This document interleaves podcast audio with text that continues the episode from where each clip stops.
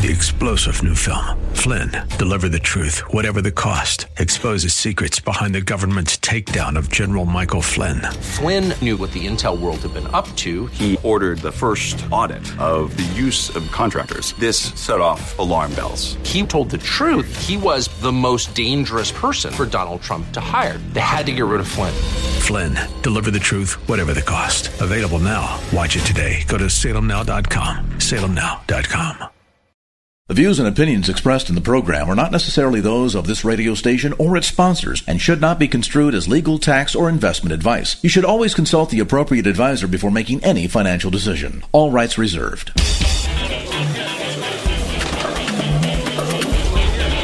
Now, A M twelve twenty K D O W presents New Focus on Wealth with certified financial planner Chad Burton, drawing from his twenty-year background in finance and investing to help you make sense of your money matters. New Focus on Wealth. Get a new focus on personal finance, wealth management, Wall Street, and the economy. Now your host for New Focus on Wealth, Chad Burton. Welcome into the show. I am your host, Chad Burton, certified financial planner. If you have a money question for the show, taxes, insurance, retirement planning, estate planning, investing, it's all fair game. Shoot me an email, chad at chad burton dot com. Well, we are now halfway through the year. And uh, boy, like I always like to say, this business that I've been in for, well, next month, it'll be twenty-nine years. And uh, I always say it's it's fun, really fun, seventy percent of the time. And a little rough thirty percent of the time.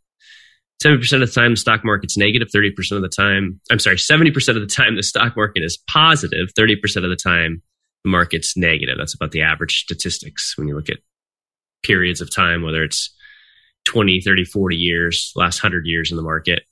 Now, when the stock market is down and it closes the year down, the average return, if I add up all of those re- negative years and divide it by the number of negative years, is uh, right around negative thirteen percent or so. So we've gone beyond that. This year, or right now, we're looking at the S and P five hundred down about twenty percent. The Russell two thousand, which is small and mid cap, down twenty-three point five percent. If we look at the tech-heavy NASDAQ, it's down twenty-nine point three three percent. So check this out. Emerging markets down seventeen point two percent. International developed down eighteen point seven eight percent. So actually, international, as if you've had exposure, has you know, gone down a little less than the typical indexes. But um, that's because they were already trading recessionary last year. The bond market's been the big hit to balanced investors, though. The if I look at A G G, which is an E T F that basically is the mirrors the Barclays Aggregate Bond Index. So if you look at the majority of the conservative bonds out there in the world, um, in the United States, not in the world, and you know we have things like treasuries, high quality corporate debt, and things like that, um, down ten point one six percent. And municipal bonds are down a little less than that across the country, and that's the tax-free bonds. Uh, so tough go for sure. Again, it's for for balance, for for all stock investors, kind of a normal rough year in the market. For balanced portfolios, the worst period we've seen since two thousand eight, when the stock market was down much further, but bonds provided a bit of a cushion. Speaking of bonds, we're at a little interesting tipping point here. The, the bond market is telling us that there is going to be a recession, and the Fed may not be able to raise rates like they want, potentially because of demand destruction that's happening very quickly out there. This is what's going to be interesting as we now kick off earnings season for the second quarter of the year, and how much will C E Os be talking about wage inflation, inflation in general, how how they have the ability to pass on costs to the consumers or not. Um, and then demand destruction. Um, you're already seeing it in you know things like used cars and stuff like that. So the, the peak in the bond market in the near term, who knows? It may have been June fourteenth at three point four nine percent or so. This may, this may be the short-term peak. We may be at two point nine or so percent by the end of today, July first. Now, this is still a huge jump from the beginning of the year. So the bond market went from one point five two to um, you know, all the way up to three point four nine. So that's two percent higher on the ten-year treasury. That is a big jump. And that would warrant, if you look at duration of bond funds, a decline of about eleven percent to twelve percent from the beginning of the year, maybe a little bit more depending on the duration of your, your bond fund. Uh, so when you look at this though, yeah, we, we got this big jump from three point four nine, but now we're back down to two point nine percent. We're still way behind the four percent rate on the ten-year treasury that we saw prior to the Great Recession starting in two thousand seven. And so back then you could get higher amounts on anything from cash to C Ds to laddering bond portfolios. So this is still a challenge to both the four percent withdrawal rate and even how we as professionals manage this sixty forty balanced portfolio that that's based on. So back in the nineties, um, this this strategy of creating a balanced portfolio at retirement, and the idea is that, okay, if you look at retirement, let's say you're retiring at sixty-five and you have a million dollars, and if you draw four percent out or forty thousand dollars a year, you'll be able to adjust your withdrawals with inflation, you know, two to three percent each year. So, you know, a higher withdrawal every single year. And if you have that balanced portfolio, it should last you throughout your retirement as long as you stuck with that four percent draw rate and that small inflationary adjustment. Well, again, that's when that was created way, way, way, way, way, way back when bonds were at a much higher rate. Um, you know, it's very common. We could do C Ds at five or six percent. Bond funds were yielding more like six. Um, you know, that, that that's not happening anymore. It's just not. So the four percent draw rate is, depending on how you're investing, is more like three, three and a half percent at age sixty-five. Let's call it, you know, three and a half percent if you do things the right way. And the sixty forty portfolio cannot be done that way. If you look at just basic sixty forty portfolios of, uh, you know, a sixty forty E T F or a sixty forty style bond portfolio, I mean, some of them are down seventeen, eighteen percent if all they had was stocks, U S stocks, and uh, basic bonds. And like I've mentioned before, some of the things we did is lighten up on fixed income, added commodities and things like that. The sixty forty portfolio is becoming more like this. First of all, peeling off ten percent in things like, uh, you know, in alternative investments, things like commodities, and for higher net worth people, private lending. Um, that's where you participate in, you know, a fund where they do a lot of due diligence. They lend money to other corporations to buy other corporations, essentially, on notes that tend to be, you know, seven years long. They get paid off in four on an average basis, and typically floating rates based on LIBOR. So if interest rates go up, you can have a higher income. So things like commodities, real estate, private lending, you know, ten percent in that. Then fifty-five percent in stocks. I always like to have a little bit higher weight towards value and dividends, dividend growth in retirement. Um, and thirty-five percent very selective bond allocation, where you're kind of half in core bond funds, you know, the normal ones, and then the other half in unconstrained, where they can kind of go anywhere, and or floating rate funds. So, you know, maybe a full other show on that type of portfolio construction. Maybe there's even some approach in a portfolio for those that are a little bit conservative and can't even handle that much volatility. There's even some index products that offer, you know, there, there's many of these are no load, no commission ones now that offer maybe six to seven percent of the upside of the S and P five hundred with no downside risk. You also don't get, get dividends on it, but it's a way to participate in potential upside of the market with no downside. Those do actually exist for retirees, for people over, you know, fifty-nine and a half. Um, there's other also options where you have three-year periods where you can get one hundred percent of the upside of the S and P five hundred, no dividends, with a protection against the first ten percent decline in the market. And that's a three-year wait, and it's also based on timing. You know, what happens in that final year could be an issue. So a lot of stuff like that. And you just have to, you know, be open-minded to those types of things in a portfolio as you retire. When you're younger, when you're, you know, twenties, thirties, forties, and most of your fifties, just making sure you have exposure to large cap, small cap, mid cap, international, emerging markets, and real estate, and just consistently buying and buying even more when we have these big dips. That makes you wealthy. But when you go into retirement, you gotta you think a little bit differently. Participate in the upside and try to limit those drawdowns like we are seeing now. So coming back after the break, we're going to go over how is value versus growth performing? What are the different sectors? How are they doing? And what are some of the things that we can do to make uh, lemonade out of this line here? Or out of these lemons, rather. Let's go over some uh, different areas right now. So when you're investing in asset allocation, you have asset classes like large cap, small cap, mid cap, international, emerging markets, commodities, real estate, bonds, things like that. And commodities include everything from precious metals to energy to soybeans and pork bellies, right? Um, but when you break it down, you're typically looking at, if you're looking at large cap investing, you're either picking individual stocks, which is probably not right for anybody less than half a million, honestly. You're better off just buying E T Fs or exchange traded funds that are a basket of stocks. And you either look at growth or value E T F, right?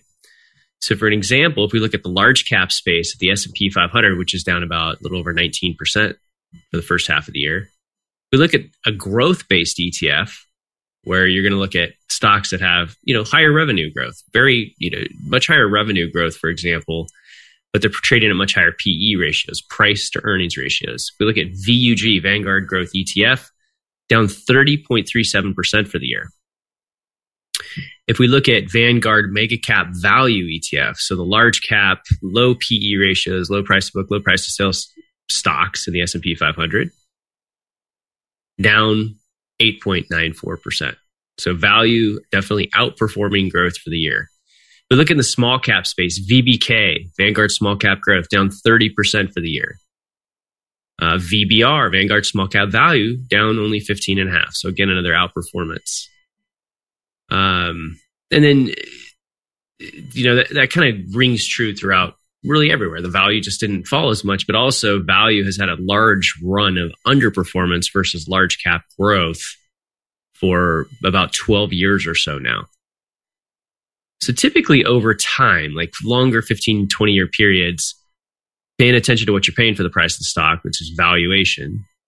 And then smaller companies tend to outperform larger companies. And that hasn't been the case the last ten years, but it probably will going forward. There, what, what I like to look at is, I mentioned on the last podcast, so you know, go to iTunes and check it out, talking about during a bear market, which you have declines more than, you know, twenty percent or more. During that period of time, um, you know, at twenty percent, start to get greedy and start buying, buying, buying. Now, can it go lower? Yes, but I shared what are the typical results one, three, and six years after that first twenty percent decline, and they're usually really darn good. And it depends on what you want to start buying. First of all, you look at your portfolio. What do you need? Most people are very heavy in large cap growth, so they can look at some of these other asset classes. And I look at the asset classes and say, how is the overall forecasted P E ratio of everything in this E T F? What is that looking like? And some of these areas are trading at, you know, deep recessionary levels that may not be warranted. You know, it's tough to fathom a deep recession with as strong of a labor market as we have. I still think that we're, you know, somewhere between three to six months away from peak inflation, because demand destruction and the supply chain will improve that. That'll slow down a little bit. And also we have, you know, all that flood of P P P money that all these business owners got for free is going to work its way through the system. And you're not going to have as huge a demand as goods that we have when everybody was sitting bored at home in twenty twenty and twenty twenty-one. So not only do I look for asset classes that are trading at very low P E ratios, I talked about with you guys on the air back in March and April of twenty twenty, that big decline that we had, and how attractive small and uh, mid, especially value, had become, that some of them traded down forty-five percent. Well beyond where they should have. And those are some screaming buys back then. And and you got to look for these screaming buys that shape up. Now, sometimes it could be a couple of months decline like we had in twenty twenty. And sometimes it could be from October of two thousand seven to March of two thousand nine a slow bleed type of a situation. But buying the entire time will make you wealthy five to ten years later. Right now, if we look at some of the, uh, let's take a look at some of the sectors out there. Um, you know, energy is the big winner this year, right? In terms of the thirteen sectors of the S and P five hundred, energy is really the one winner, up twenty-eight point five percent. Consumer staples, next best, but it's still down one point eight three. Utility stocks down two percent. Healthcare stocks down ten percent in general. Uh, basic material stock E T F, I Y M, is down fifteen percent, where commodities are way up. So there's some disconnects in there. Um, financial stocks down eighteen point six percent. You think they would have fared better with rising rates. Um, and if we look at uh, real estate, down twenty percent. Now, real estate's kind of all over the place because there's certain areas of, of housing which look to have definitely topped out, if not pulling back a little bit, you know, certain parts of the Bay Area, for example. But there's still a lot of movement around the U S where prices could still stay pretty strong. There's a shortage of homes in the in the United States based on the millennial population. There's definitely a shortage of warehouses in many parts of the country. If you look by our Vancouver, Washington office, which is twenty minutes from Portland, Oregon, good luck finding any warehouse space at all. It was already short. And a lot of projects got shut down in, in twenty twenty. And, and now the, the demand is skyrocketing. It's crazy. Office is the one that's, okay, you know, how, how long are we going to work at home or have this quasi work at home life? You know, I think it's going to end up kind of a three days in, two days home type of a situation in the long run, because it's really hard to build corporate culture when people are working remotely. And corporate culture is very important. So, um, you also have uh, data storage and cell phone towers and things like that in the real estate sector. Industrial stocks down twenty-one point five percent. Technology is down thirty percent. Consumer discretionary stocks. What that means is stuff that you don't really need, but you like to buy when you're feeling good about the economy and you're feeling good about your paycheck. But it's stuff you don't really need. That's down thirty-two percent from the highs. And then finally, um, uh, I think I got them all. I might have missed one in there. But you, you actually start looking at the stuff that's that's done the worst. What ends up getting oversold because of overall fear in the stock market and what is happening news-wise? And I think we'll see a lot of that coming up in the coming weeks, because this is going to be kind of the first real tough earnings report that we're going to hear about, where we're going to see earnings estimates revised. Okay? And so... Um, Right now, you're looking at the S and P five hundred trading somewhere around eighteen times forward earnings estimates. And so we're going to see what kind of the reality is there and where these buying opportunities will shape up. That's for sure. So what can we do during these periods of time besides start shopping for bargains and figure out what you can sell that you don't need on, on uh, you know, OfferUp or eBay or Facebook Marketplace or whatever, so you can generate some cash that you have more cash to buy? What are some of the other things that you should be doing with your portfolio, especially for those that are getting closer to retirement, kind of the, you know, fifty-five and up, ten years away from retirement? That's when you really got to focus. When you're younger, buy, buy, buy, buy, buy, right? The biggest thing is you look at your portfolio and you realize, oh man, I have too much large cap growth and that's all I have. I need to start buying small cap, mid cap, international, emerging markets in my four oh one k with my contributions. And you can fix your asset allocation with, with purchases. But once you're ten years from retirement, you really got to pay attention to your portfolio and, and pick a portfolio that becomes not a, a, it becomes a distribution style portfolio, right? So we're going to talk about harvesting losses tax-wise and how could, that can really benefit. Redoing your asset location. So you have asset allocation, the proper asset classes, and you have asset location. Where are they held? Which types of accounts? And then also going over with you again the proper amount of safe money that you need to have while you're working, and then as you're five years or less from retirement. Say hello to a pass that gives you endless travel for twenty-five hundred dollars per month with no nightly rates, taxes, or fees. You might call it the suitcase is always packed pass, or the wait, I get to choose from one hundred thousand trips pass, the will it be the beach, city, mountains, or all three pass. Or you could just call it what we call it, the Inspirato pass. Endless travel for twenty-five hundred dollars per month with no nightly rates, taxes, or fees. Learn more at inspirato pass dot com. So what should we be doing for those that have built a portfolio, they feel like they're getting close to retirement and we're going through a rough year?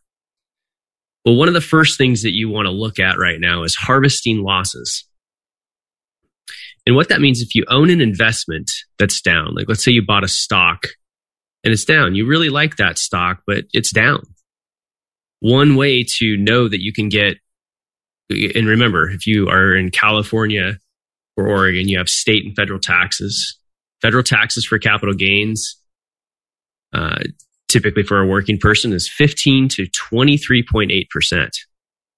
And then capital gains, when you sell a stock in a taxable account or a, bond, a fund or an E T F in a taxable account, it's also taxed at the state level, which the state doesn't care what type of income, and they tax it all the same, you know, nine to thirteen point three percent.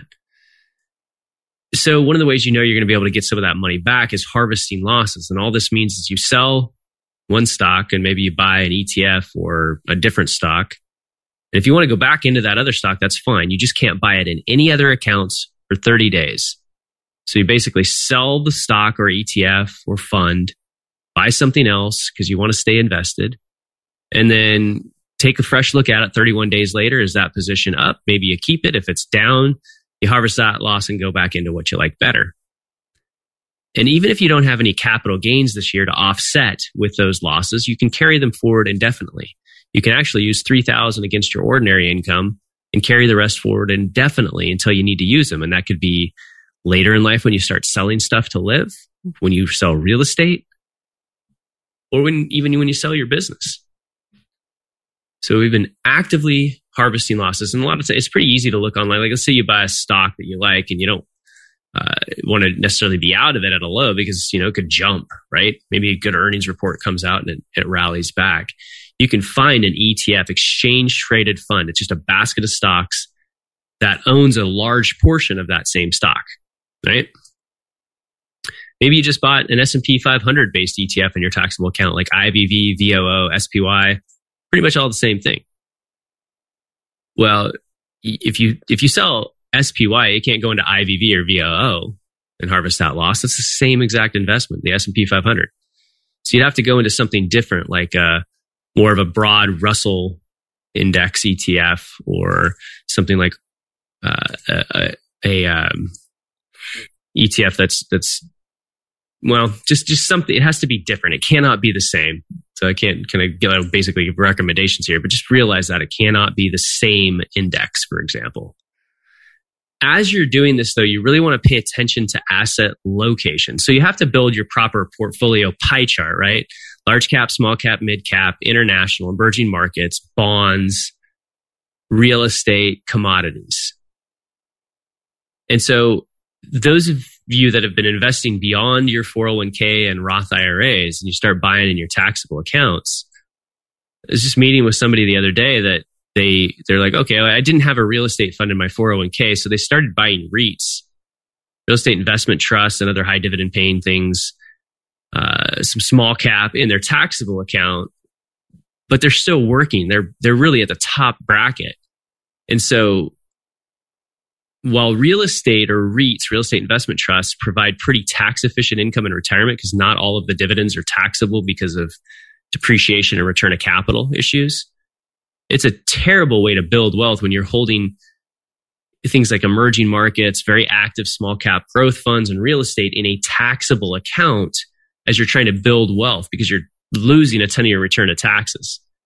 So the proper approach would be, okay, what can I look at selling? Maybe I sell some large cap growth in my I R A, my Roth, or um, or my four oh one k, and that's where I buy my small cap, my emerging markets, you know, real estate investment trusts, things like that, so that your taxable accounts can be geared towards larger U S-based companies and tax-free bonds, and all other asset classes get held in the other types of accounts.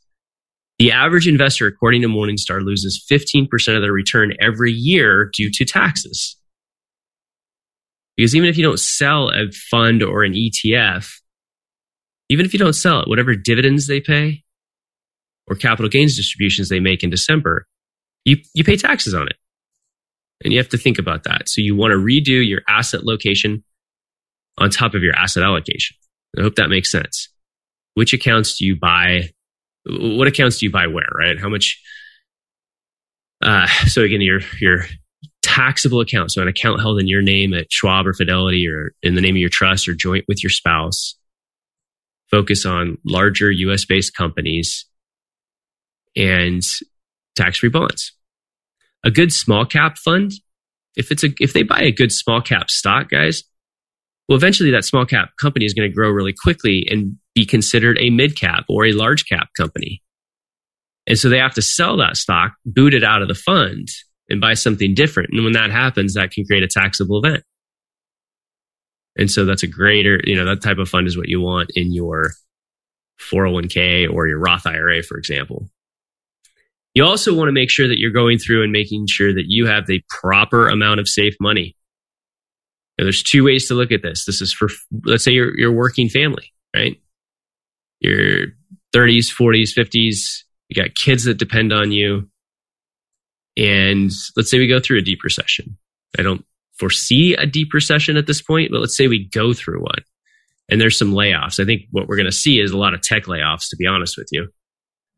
But um, most families need a minimum of six to twelve months worth of expenses in cash all the time in case some, something bad happens. Now, you also need disability insurance because there's way too many situations that I've seen where I, I rarely have seen in the twenty-nine years I've been doing this, somebody die early.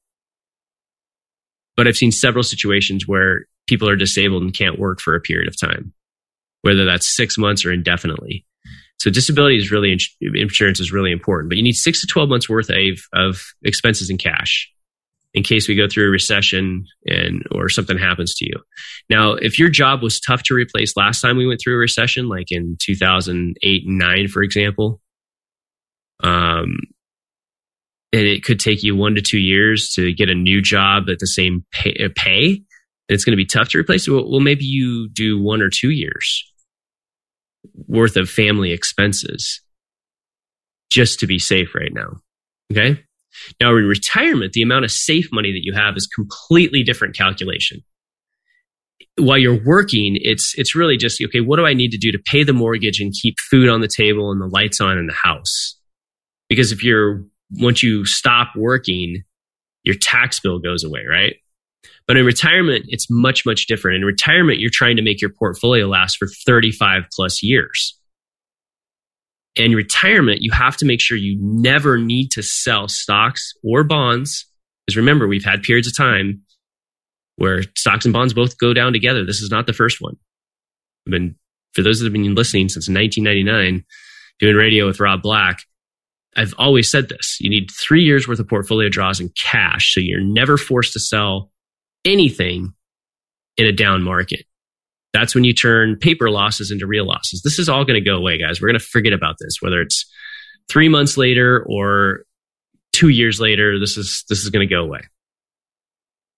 And so, in retirement, you have to do this. You have to you, you have to total up all of your expenses. You have to look at your household expenses now, but also say, what are my other expenses in retirement? Like, what am I going to do for fun? What are my hobbies? What are my philanthrop- philanthrop- philanthropic goals?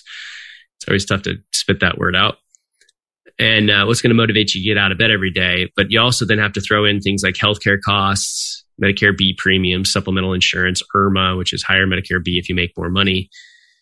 Um, what are all those? Plus, what's your estimated tax bill based on where you're going to be drawing on your portfolio? Add them all up. That's your total expenses. And then from that, you say, okay, this is how much cash I'm going to have in the bank. And that earns X amount of interest. So you sub- subtract that. Then you look at your taxable accounts, your non-retirement accounts, your brokerage account at Schwab, Fidelity, Vanguard, wherever. And you look at those investments and what is the dividends and interest yield? What is the dividends and interest that those are kicking off? Because at retirement, you you shut off the dividend reinvestment and you take that money to help replenish your cash. Because we need three years worth of portfolio draws in cash. And you have to consistently replenish that through taking dividends and interest, and then every quarter peeling off some of the growth of the market when the market's positive to replenish your cash. Now, how do you do this? Well, if you have taxable accounts, you look at your ten ninety-nine. There's your your brokerage account tell it can probably show you how much your expected yield is, but you look at your ten ninety-nine and you look at all the dividends and interest, you got to make sure you're not looking at the capital gains distribution that happened last December. That's that's that's not the dependable income. And then you look at your things like your net rental income. What is your true net rental income? How much do you have left over after you pay your expenses? Now, you can't just look at your Schedule E because your Schedule E has depreciation, which is not a true expense. It's just a tax calculation. So you look at your Schedule E for your rental property, the bottom line that you add back in, your your depreciation number, right? And then you take out this from, from that again. So you're, you're looking at your total expenses, including taxes and healthcare, minus the interest you earn in your cash accounts, minus the dividends and interest you earn on your taxable non-retirement brokerage accounts, minus your net rental income, if it's a dependable source of rental income that you've had for a long time, and minus your Social Security if you're taking it. So this may be an exercise just for the next few years, because a lot of people are retiring at sixty-five. They're not taking Social Security until they're seventy. So it's two different phases of calculations to save money. And then you also subtract out your things like guaranteed pensions and annuities. What's left over, you need three years worth of that number in safe, safe money. Kind of going over the safe money calculation that I've used for years and years in this business. And for me, when I got into the business, I was nineteen years old. I was majoring in engineering and math, Portland State, totally shifted gears into the world of financial planning and did the certified financial planner designation. And, and, but every, everything's always like, you know, it's, it's math oriented. I want to give you an example of, of, math when it comes to investing. I can show you two different mutual funds, for example. One mutual fund has a lower average annual rate of return than the other mutual fund, but you end up with more money in that mutual fund than the one that has a higher average annual rate of return. And this is a problem I see even just overall analysts make out there. That, um, there's, it's a difference between average annual return and what's called geometric mean. Like, what do you What do you have truly as a result of investing? Because, for example, if you're investing in something that has higher risk, a higher what's called beta, and even higher standard deviation, you invest early on and then it declines, you have to come back a lot farther. Here's an example of it. If you have a, let's say you have a fund, right? This is, okay, the first year you invest one hundred thousand dollars and you get one hundred percent in that fund. You now have two hundred thousand dollars. But let's say next year you have a decline in that fund of negative fifty percent. How much do you have? Well, your two hundred thousand dollars becomes one hundred thousand dollars again. So your real return was zero.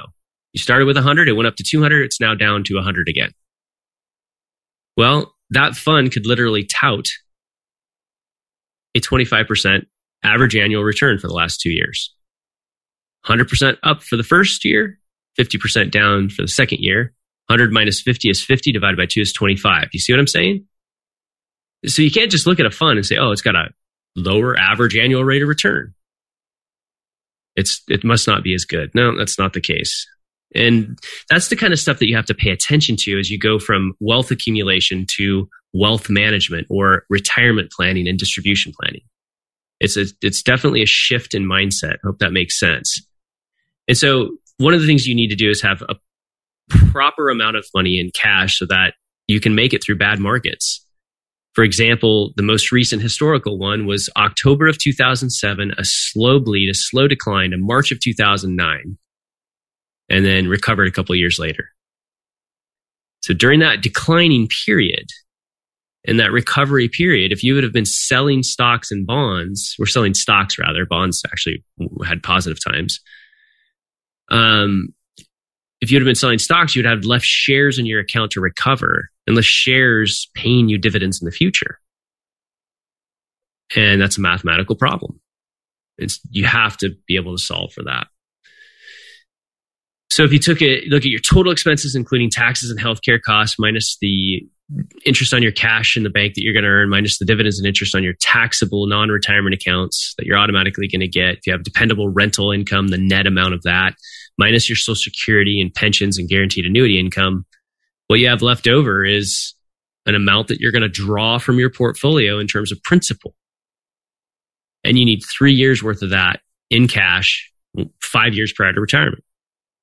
So you can make it through. But there's a couple of phases of this planning. Like I mentioned, there is the phase of from retirement to when you're going to take Social Security. That's a different, you're going to need more safe money when you're not getting Social Security.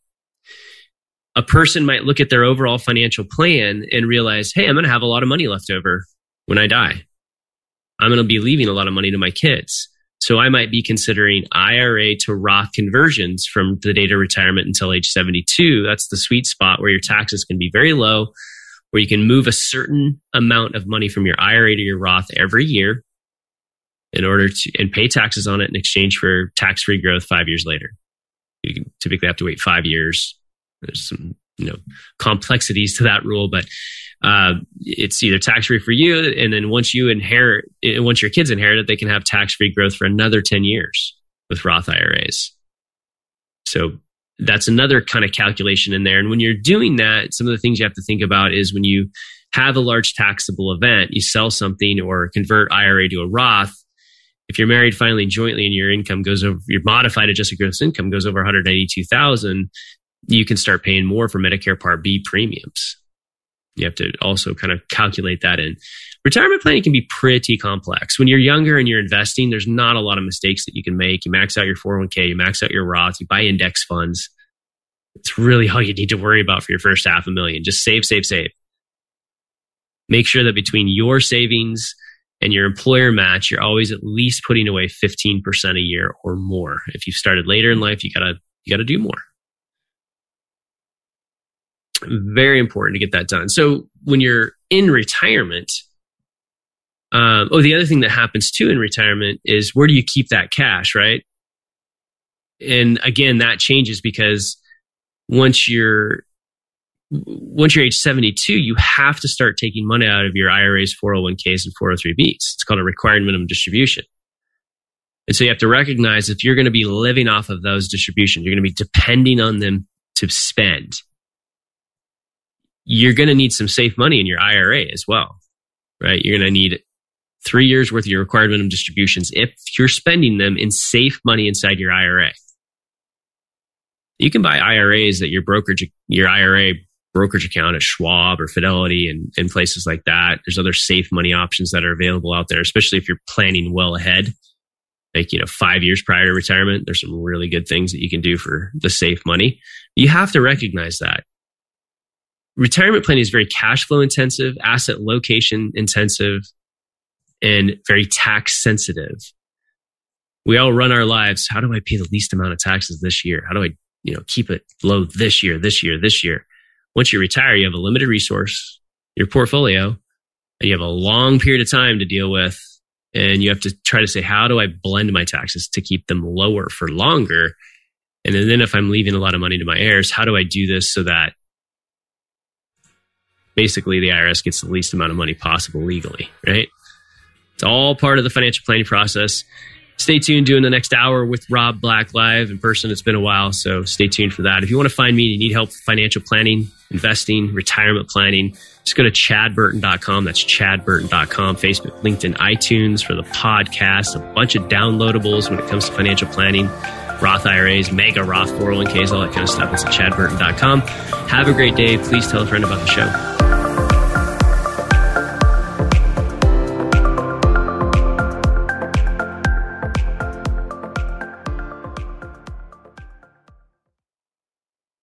Three-star General Michael J. Flynn, head of the Pentagon Intelligence Agency, knew all the government's dirty secrets. He was one of the most respected generals in the military. Flynn knew what the intel world had been up to. He understood its funding. He ordered the first audit of the use of contractors. This set off alarm bells.